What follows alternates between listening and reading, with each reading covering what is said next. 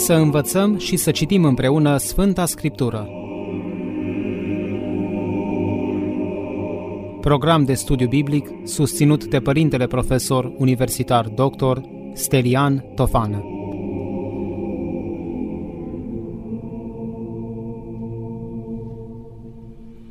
Dragi ascultători ai postului de Radio Renașterea.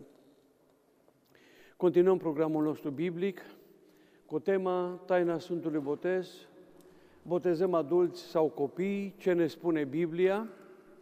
Am văzut data trecută câteva lucruri legate de ceea ce înseamnă botezul, prefigurări ale botezului creștin în Sfânta Scriptură, urmând ca în seara aceasta să insistăm asupra efectului botezului creștin și asupra întrebării botezăm copiii sau nu? Ce ne spune Biblia?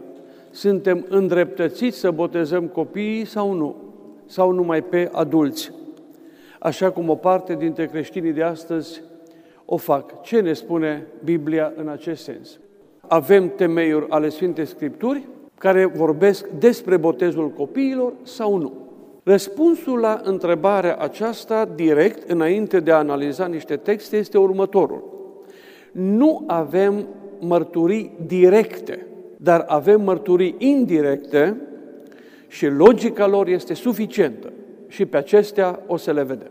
Mai întâi, aș vrea să pornesc din Vechiul Testament. Și anume, a existat un semn în Vechiul Testament al legământului pe care Dumnezeu l-a făcut cu Avram, și anume acela în care îi spunea lui Avram că din el va face Dumnezeu un popor mare, un popor mesianic. Poporul mare din Avram era poporul viitor mesianic care va crede în Isus Hristos. Și acestui Avram, acestei promisiuni mesianice, Dumnezeu i-a dat un semn, după care ea trebuie să fie recunoscută. Și anume, practica tăierii împrejur a copiilor la evrei. În Cartea Facerii, capitolul 17, 9, 14, citim ceva în acest sens. Această tăiere împrejur, această practică la evrei, acest semn al legământului pe care Dumnezeu l-a făcut cu Avram și cu urmașii lui Avram, preînchipuia atunci botezul creștin. Și o să vedem imediat că la această practică face referire Apostolul Pavel. Haideți să citim aceste texte. Iată despre ce este vorba. Eu am luat doar textele importante din întreaga pericopă, din Cartea Facerii, capitolul 17, versetele 9 până la 14. Citim câteva versete din această pericopă. Și a zis Dumnezeu lui Avram, facere 17 pentru cei care ne ascultați și deschideți acum Sfânta Scriptură, facere 17, 9 până la 14, unde este vorba de practica tăierii împrejur. Citim acum textul. Și a zis Dumnezeu lui Avram, iar tu să păzești legământul meu, tu și urmașii tăi, tu și urmașii tăi de după tine. Adică lui Avram îi se dă porunca de a păzi ceea ce Dumnezeu îi spune nu numai el, ci și urmașii lui. Și iată despre ce poruncă este vorba și ce înțelege Avram mai departe și ceea ce face Avram. Citim din nou și a zis Dumnezeu lui Avram, iar tu să păzești legământul meu, tu și urmașii tăi, de după tine, într-o tot neamul lor, deși urmașii. Și iată legământul pe care voi îl veți păzi între mine și tine, și urmașii tăi de după tine în tot neamul lor. Toți cei de parte bărbătească ai voștri să fie tăiați împrejur. Acesta va fi semnul legământului dintre mine și voi. Repet, semnul legământului dintre mine și voi. În a opta zi de la naștere, să fie tăiat împrejur tot pruncul de parte bărbătească în tot neamul, în tot neamul vostru. Așadar, această practică, această poruncă era un semn al unui legământ pe care l-a făcut Dumnezeu cu Avram și cu urmașii lui. Ritualul tăierii împrejur era strâns legat de punerea numelui. Apostolul Pavel, apoi în Noul Testament, va spiritualiza acest simbol printr-un transfer al semnificațiilor. Adică din semnificația Vechiului Testament, pur iudaică, într-un semn biologic, într-o tăiere împrejur, un act vizibil, iată unde transferă Apostolul Pavel semnificația acestui act. Să citim acum textul din Coloseni, capitolul 2, versetele 11 și 12. Deci Coloseni, capitolul 2, versetele 11 și 12. Iată ce se spune acolo. Întru el ați fost tăiați împrejur, observați, ceea, același limbaj, ați fost tăiați împrejur cu tăiere împrejur nefăcute de mână. Deci nu mai este vorba de un act pur material, biologic, trupesc din Vechiul Testament, ce nefăcute de mână și cum? Prin dezbrăcarea de trupul cărnii, adică al păcatului, adesea în teologia paulină, trupul cărnii însemnează trupul păcatului. Și spune, într-o tăiere împrejur a lui Hristos. Și acum mai departe. Îngropați cu el prin botez, observați, într el ați și înviat prin credința în lucrarea lui Dumnezeu care l-a înviat pe el din morți. Deci botezul în Noul Testament pare a fi prefigurat de ceea ce s-a întâmplat în Vechiul Testament. La fel se vorbește de o tăiere împrejur ca un semn al unui legământ pe care l-a făcut Dumnezeu cu omul. Legământul unei noi vieți, a unei transformări totale. Numai că nu mai este vorba de o tăiere împrejur fizică, făcută cu mâna, ci de dezbrăcarea trupului păcatului prin tăierea împrejur a lui Hristos, adică prin botezul lui Hristos, îngropați cu el prin botez. Deci exact ce spunea în Roman. Textul acesta din Coloseni, capitolul 2, versetul 11 și 12, este transferat în spațiul de semnificație a botezului, a unui act din Vechiul Testament, și anume tăierea împrejur. Așa au înțeles toți exegeții, toți părinții bisericii, în istoria bisericii, acest text. Mergem mai departe. Botezul creștin, botezul bisericii creștine, a mai fost prefigurat în Vechiul Testament și prin potopul lui Noe. Deci toate, iată, toate actele mântuitoare, știți, ale Noului Testament au fost prefigurate într-un anumit fel în Vechiul Testament. Potopul lui Noe, care este descris în Cartea Facerii în capitolul 7, în Noul Testament a fost înțeles ca fiind o prefigurare a botezului. Deci n-a fost o catastrofă fără un sens la vremea aceea, ci cu un mesaj pentru o altă lume, lumea Noului Testament. Și acum haideți să citim textul în care în Noul Testament se explică semnificația tipică, simbolică a potopului lui Noe. Textul este din epistola întâi sobornicească a Sfântului Petru, capitolul 3, versetele 20 și 21. Citim acest text. Deci 1 Petru 3, capitolul 3, versetele 20 și 21. Iată ce spune Sfântul Petru în această epistolă. Atunci când îndelungă răbdare a lui Dumnezeu aștepta în zilele lui Noie, pe durata pregătirii corabiei, în care puține suflete, anume opt, s-au mântuit prin apă, aceasta era prefigurarea botezului. Direct spune Apostolul Petru.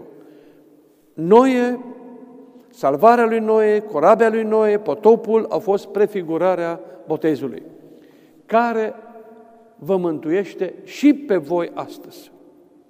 Așa cum cei din arca lui Noe, din corabia lui Noe, au fost salvați de moarte, așa botezul salvează de moarte și de pieire pe cel care se botează.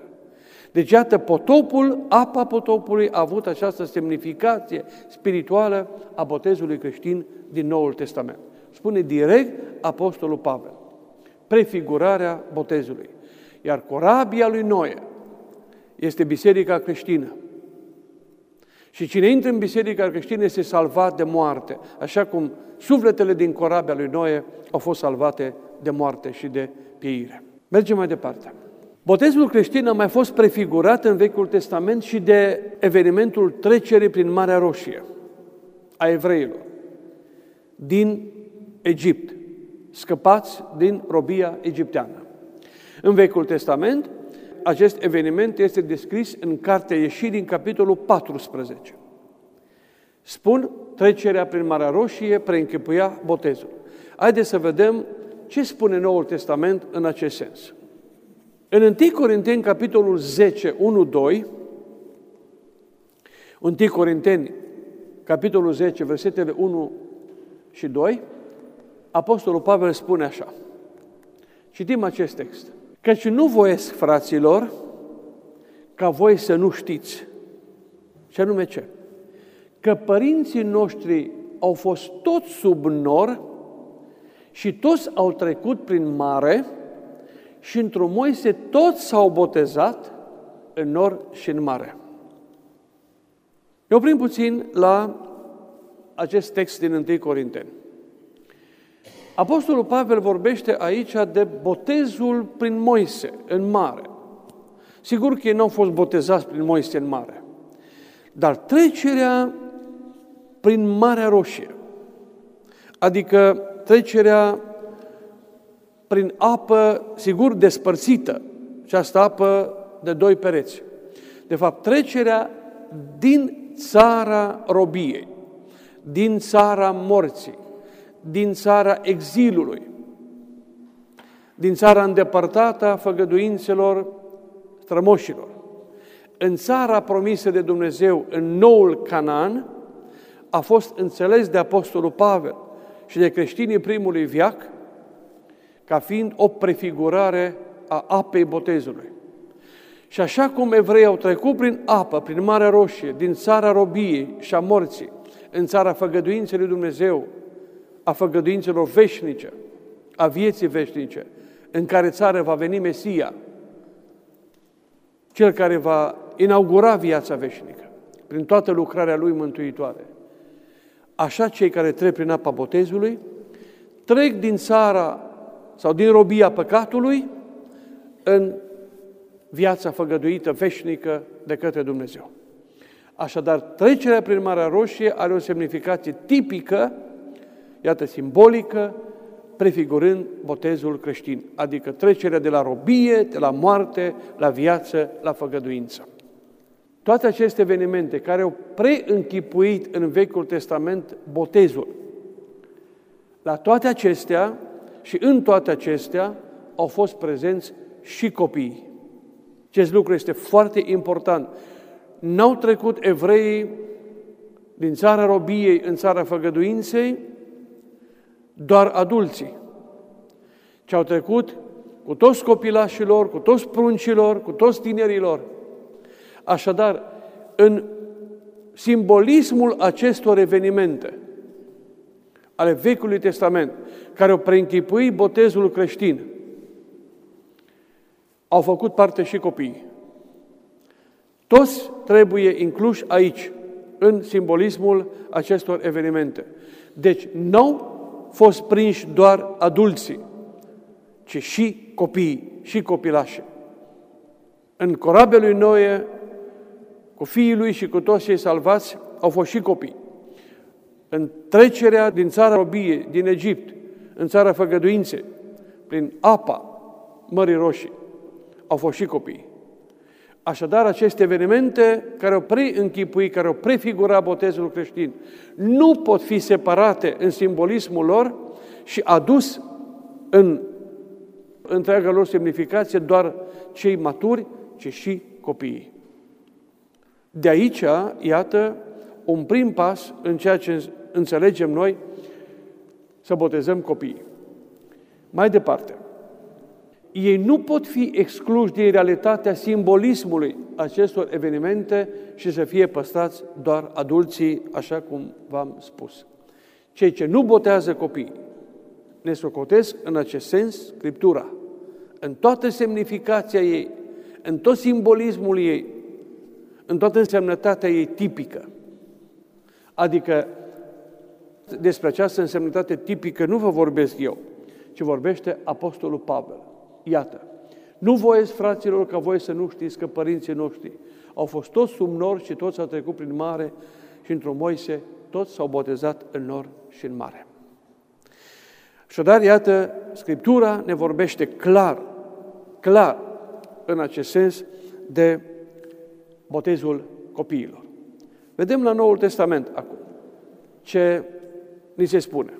Este adevărat, răspundem mai întâi la o întrebare. Este adevărat, condiția pentru primirea botezului e credința. Ne spune Sfânta Scriptură în acest sens. De aceea, când adesea se spune cel care se botează, trebuie să mărturisească credința în Isus Hristos. Iată, haideți să facem referire doar la un text numai, pe care să-l explicăm puțin. În Marcu, capitolul 16, versetul 16, se spune așa. Cel ce va crede și se va boteza, se va mântui. Dar cel ce nu va crede, se va osândi. Ce este textul invocat pentru botezul la maturitate? Când poți să mărturisești credința în Isus Hristos, în Dumnezeu. Deci cel care va crede și se va boteza, se va mântui. Iar celor ce vor crede, aceste semne le vor urma. În numele meu demon vor izgoni, în limbi noi vor grăi, șerp vor lua în mână și chiar ceva dătător de moarte de vorbea nu-i va vătăma. Pe bolnav mâinile își vor pune și aceea se vor face bine. Sigur, evanghelistul a preluat cuvintele Mântuitorului cu intenția de a transmite acest mesaj că cel care crede în Isus Hristos poate să biruiască orice obstacol. Nu există nimic în fața credinței. Totul poate fi biruit. Credința are răspuns la absolut toate problemele prin care trece un om.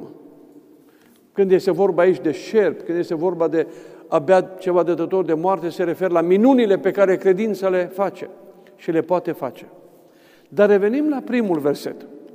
Cel ce va crede și se va boteza, se va mântui. Adică e nevoie ca să ne mântuim de credință și de botez. Nu ne mântuim numai prin a crede și nu ne mântuim numai prin botez. Credința trebuie să fie asociată cu botezul. Cel ce va crede și se va boteza, se va mântui. Întrebarea care se pune vis-a-vis de acest text este următoarea. Dar copiii, cum să creadă? Ei nu pot să creadă. Și atunci, cum trebuie să înțelegem botezul aplicat lor? Haideți să vedem puțin ce ne spune Sfânta Scriptură în acest sens la întrebarea pe care am pus-o. De ce vreau să spun din capul locului? Credința este absolut necesară pentru primirea botezului. Absolut necesară. Fără credință nu poate să fie botezul aplicat și fără ambele nu există mântuire. Și acum, cum rămâne cu copiii care nu pot să mărturisească credința? Sau care n-au credință?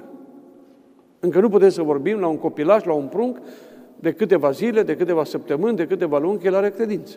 Are credința înscrisă în sufletul lui, prin uh, actul, sigur, genetic, dar el nu o poate mărturisi. Acum, aici, textul acesta nu spune de mărturisire. Cel ce va crede și va mărturisi credința aceasta și se va boteza. E vorba doar de credință și de botez. Cel ce va crede și se va boteza, se va mântui. Nu se vorbește de mărturisirea credinței. Nu se amintește acest lucru. Haideți să facem un pas mai departe. Afirmăm de la început și apoi argumentăm. Pruncii pot fi botezați și fără credință și fără pocăință. Sigur, pe mulți o să-i frapeze acest lucru. Cei care ne ascultă. Cum să fie botezați fără credință și fără pocăință? Da, pot să fie botezați și fără credință și fără pocăință. Dar să vedem despre ce credință este vorba și despre ce pocăință. Luăm câteva texte. De aceea vă spuneam că textele indirecte sunt suficiente în logica lor, în ceea ce exprimă, pentru a fi luate ca argument suprem. Faptele Apostolilor, capitolul 16, 31-33, istorisesc un eveniment care s-a petrecut în Filipii, pe continentul nostru, o cetate importantă, când Apostolul Pavel ajunge pe continentul nostru, în Filipii, pentru faptul că a mărturisit pe Iisus Hristos și Evanghelia Lui, a fost întemnițat. Și aici, dacă citiți în trei capitolul 16 din Faptele Apostolului, o să vedeți câteva minuni care s-au petrecut acolo cu Apostolul Pavel. Un cu tremur, toți cei care, ușile temnițe s-au deschis, scapă toți cei care au arestat, dar Apostolul Pavel rămâne și cu Sila mai departe acolo. Temnicerul, văzând ce s-a petrecut, a vrut să-și ia viața. Și Apostolul Pavel a spus, nu-ți lua viața, noi suntem aici. El a văzut că este vorba de o minune. Eu nu insist acum asupra întregului eveniment, îl citiți dumneavoastră acasă, ci doar la ceea ce ne interesează pe noi în relație cu botezul. El când a văzut ce s-a petrecut acolo cu apostolii, că erau dezlegați și ei n-au plecat, spune așa, a înțeles momentul acela ca un semn de la Dumnezeu. Ce trebuie să fac ca să mă mântuiesc? Iar ei au zis, e vorba de Apostolul Pavel și de Sila, crede în Domnul Isus și te vei mântui. Acum este important. Tu și casa ta. Deci crede în Domnul Isus și te vei mântui. Tu și casa ta. Să vedem ce se întâmplă mai departe. Și au grăit cuvântul Domnului și tuturor celor din casa lui.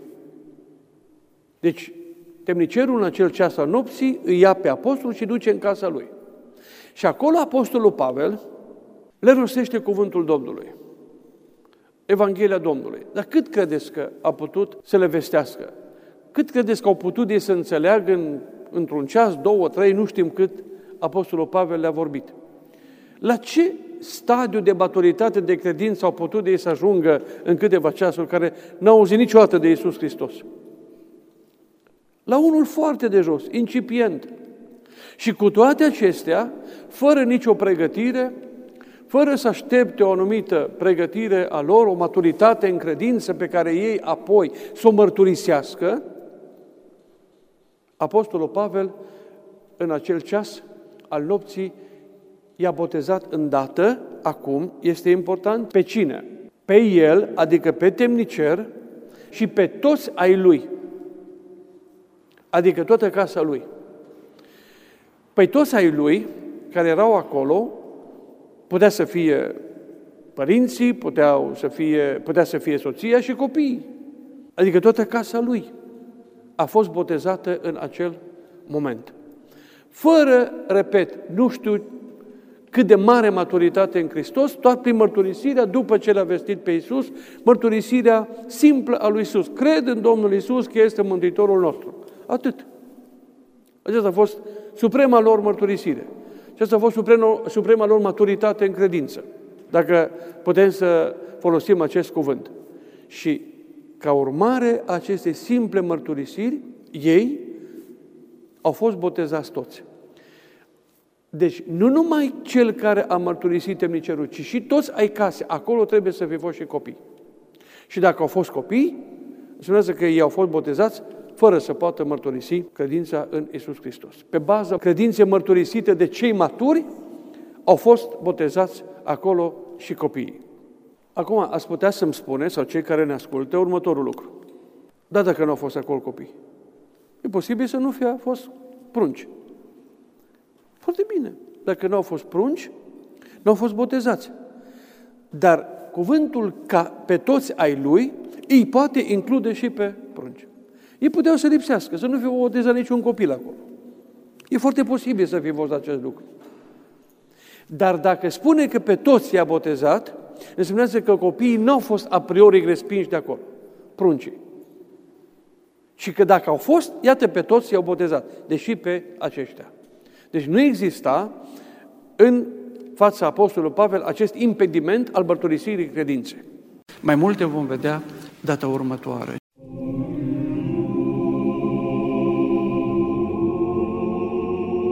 Să învățăm și să citim împreună Sfânta Scriptură. Program de studiu biblic susținut de Părintele Profesor Universitar Dr. Stelian Tofană.